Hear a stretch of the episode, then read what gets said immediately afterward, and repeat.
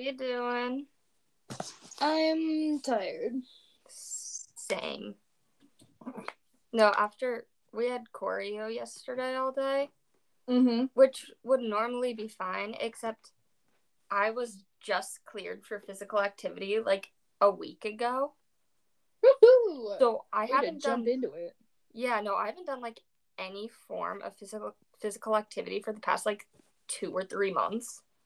So then the first thing I do is 4 hours of dancing.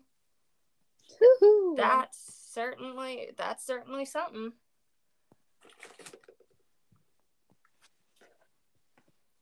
Also, I'm not gonna lie to you. I'm fully uh, sewing a little stuffed animal right now. So I just finished spending like the last two hours working on uh, graduation mints, and I also spent time working on them this morning.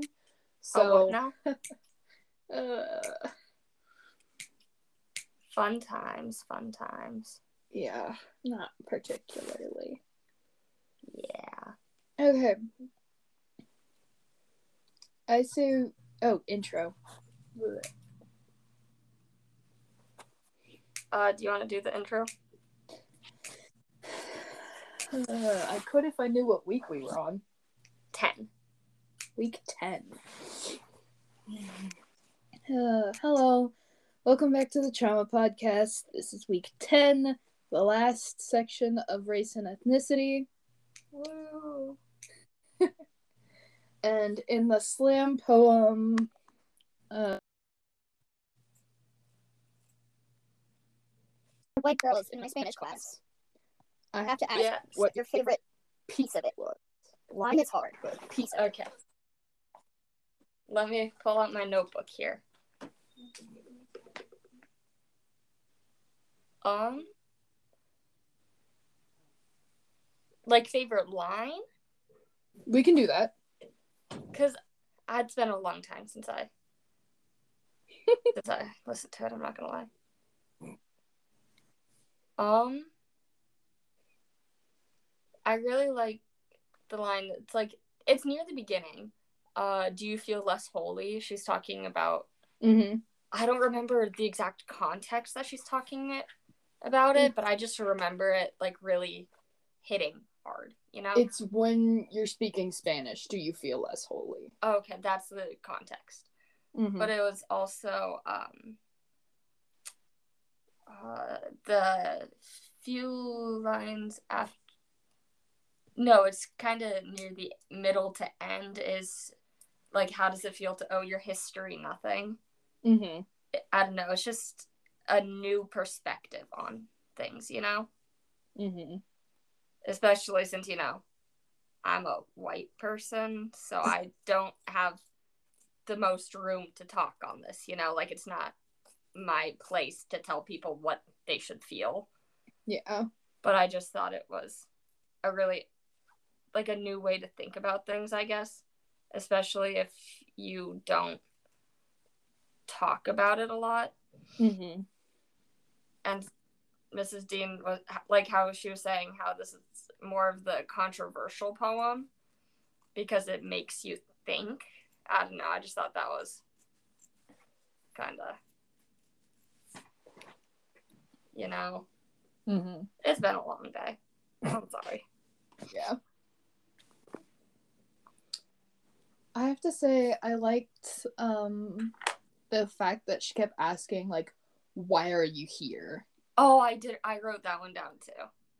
I liked just like the repetition of like and like it was used in like a slightly different context each time, but like how It it's still focused meaning. on the fact that this isn't your history and it's not your story. Why are you trying to take it from me? Yeah, and then, uh, it's beginning to middle ish. She go. She says Spanish is not my native tongue, and then after she says English is not my native tongue. Mm-hmm. I thought that was cool. Yeah. I also liked how uh, she said that when she was talking about how Spanish wasn't her native language, uh, and that it was like fed to her people by like at the edge of a sword. Yeah, I liked that. Basically saying that I was forced to do this or die. It Yeah. wasn't my choice. hmm There's definitely a lot to be explored with, like, um, what it what was it called? The Spanish Conquisition. Mm-hmm. There's a lot to be explored with that. A lot of fights and A lot of really bloody history with that. And then moving into her page poem, An American Sunrise. Yes, let me pull that up really quick. I'll see if I still have it pulled up. I liked specifically the section where it talks about uh we were surfacing the edge of our ancestors' fights. That almost like gave me that like same thought of like on the edge of a sword falling either way. Yeah. Okay, I just pulled it up. I remember what I was going to say Mhm. about all this now. Um I think the few parts that like I wrote a lot of stuff down for this poem. Like my entire page is just packed full. Mm-hmm. My favorite line by far was sin was invented by the Christians as was the devil. I just really liked that one. Mm-hmm. to be honest, like I get what this is talking about, but I don't understand it, you know? Mm-hmm. Since it's not something you've ever done or like had happen in your life, it's hard to like fully comprehend Yeah, like the I get it, but I'll never truly understand it. or you hope you'll never understand it. Well, yeah. It's I interpreted it as like Native American Mm-hmm. kind of because you know it's um we were the heath- heathens but we needed to be saved from them uh we are still america and then at the beginning it says it was difficult to lose days in the indian bar if you were straight so i took it as native american but Mm-hmm. there's definitely other interpretations Yeah. I have to say, my favorite section is the very bottom. We know the rumors of our demise. We spit them out. They die soon. If I'm It's being only- honest, I have n- I never understood what that meant. I took it to mean how um when the um when the Native Americans were forced out of their homelands, there was a lot of like revolutions and fights and like it was basically what most people viewed viewed that as like the death of the culture itself. Like That's true. it was either basically assimilate or suffer. Yeah. And so most people chose to like change the way they lived in order to like give their children a better chance. But there were some that I think what this focuses on is some of them stuck to their culture and like they decided that I'm gonna hold on to this even though people say it's dead Yeah. they're gonna regret what they did to our culture. Yeah. And what I wrote down was the we still want justice line. Mm-hmm. Uh I it's like the we still want justice, like we've wanted it forever and we've been trying to get it for so long and we still haven't gotten it. We still want it. Mm-hmm. I thought that was powerful and I took it as like you know, residential schools and the missing and murdered indigenous women and children movement. Mm-hmm.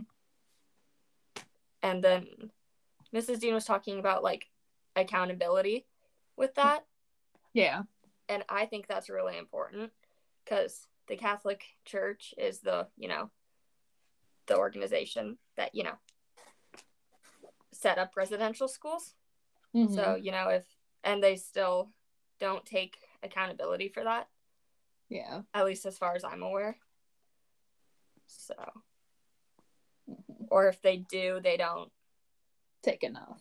take accountability for everything, they'll be like, yeah, it was a bad thing that's happened, but you know, these people forgive us. And it's like they can't forgive you because they're dead.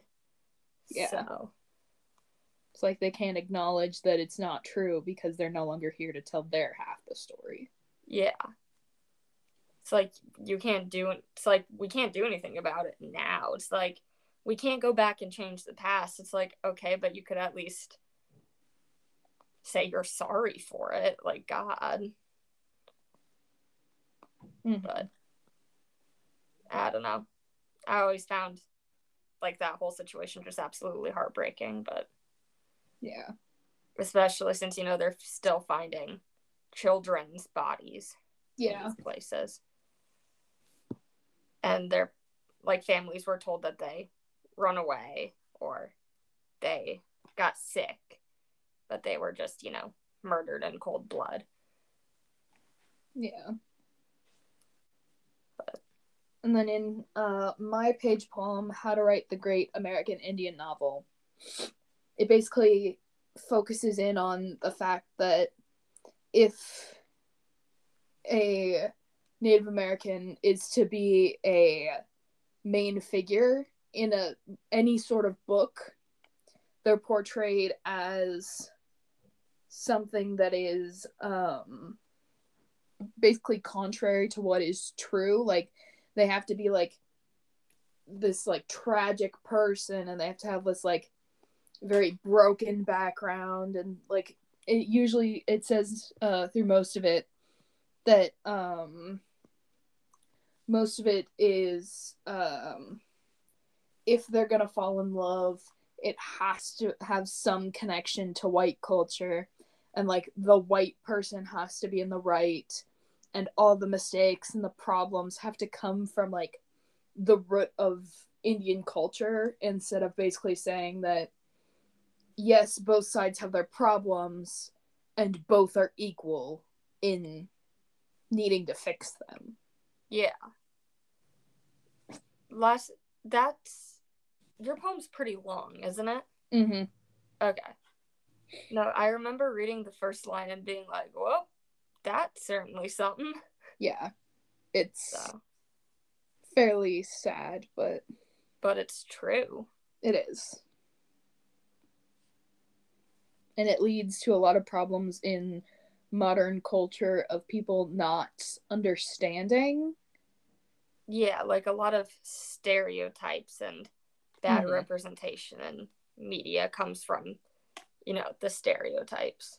and the things people read and they choose to believe because oh it's in writing it must be true Yeah. they wouldn't It- be able to put it in writing if it wasn't true to some degree Yeah. And like how Mrs. Dean always says, poetry is supposed to be true. mm-hmm. You can't lie in poetry. But in a book you can True. No, in my poem, it's uh, becoming human. I liked the lines uh, people are not born, they are made when they become human beings within ritual, tradition, purpose, responsibility.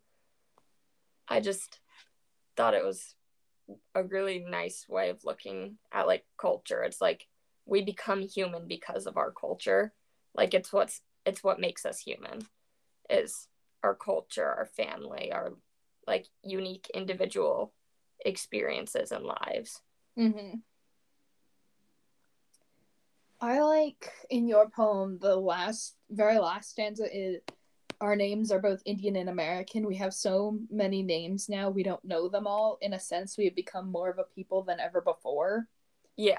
I think I like almost the confusion, but like the community that's in the line. Mhm. It's like they don't understand and like they can't commit to and like they don't really believe, but they all are of the same opinion that these are the feelings that come with this kind Yeah. of like broken situation. It's like we're both of these things and we don't know which one's right, but we still have each other. Mm-hmm. It's like we're still here, we're still alive, we're still human, even if we don't know who we are anymore. Yeah. It's like we still have these same qualities as everybody else, even if we don't understand it anymore. Yeah. This has been a this is a really sad podcast. Wow. we also don't have any interviews or a lyrical piece. This is short. Um I, I don't know what else to talk about now. I suppose that concludes this depressing uh, session of the trauma podcast. I have been in fact sewing this whole time. Um I, I'm sewing a little ghost. His name's Steve. Solid. I felt that was really important. We're keeping that in there. Uh, next week is gender. I think No, next week is spirituality. is spirituality. Okay. Ooh. I'm gonna have a field day with that one. yeah, that's gonna be a.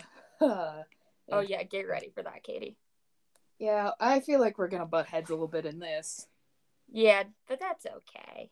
We'll survive. Yeah, we'll still love each other. I mean, hopefully. I would hope, but we'll see how the end of the week goes. Yeah. bye bye. Bye bye.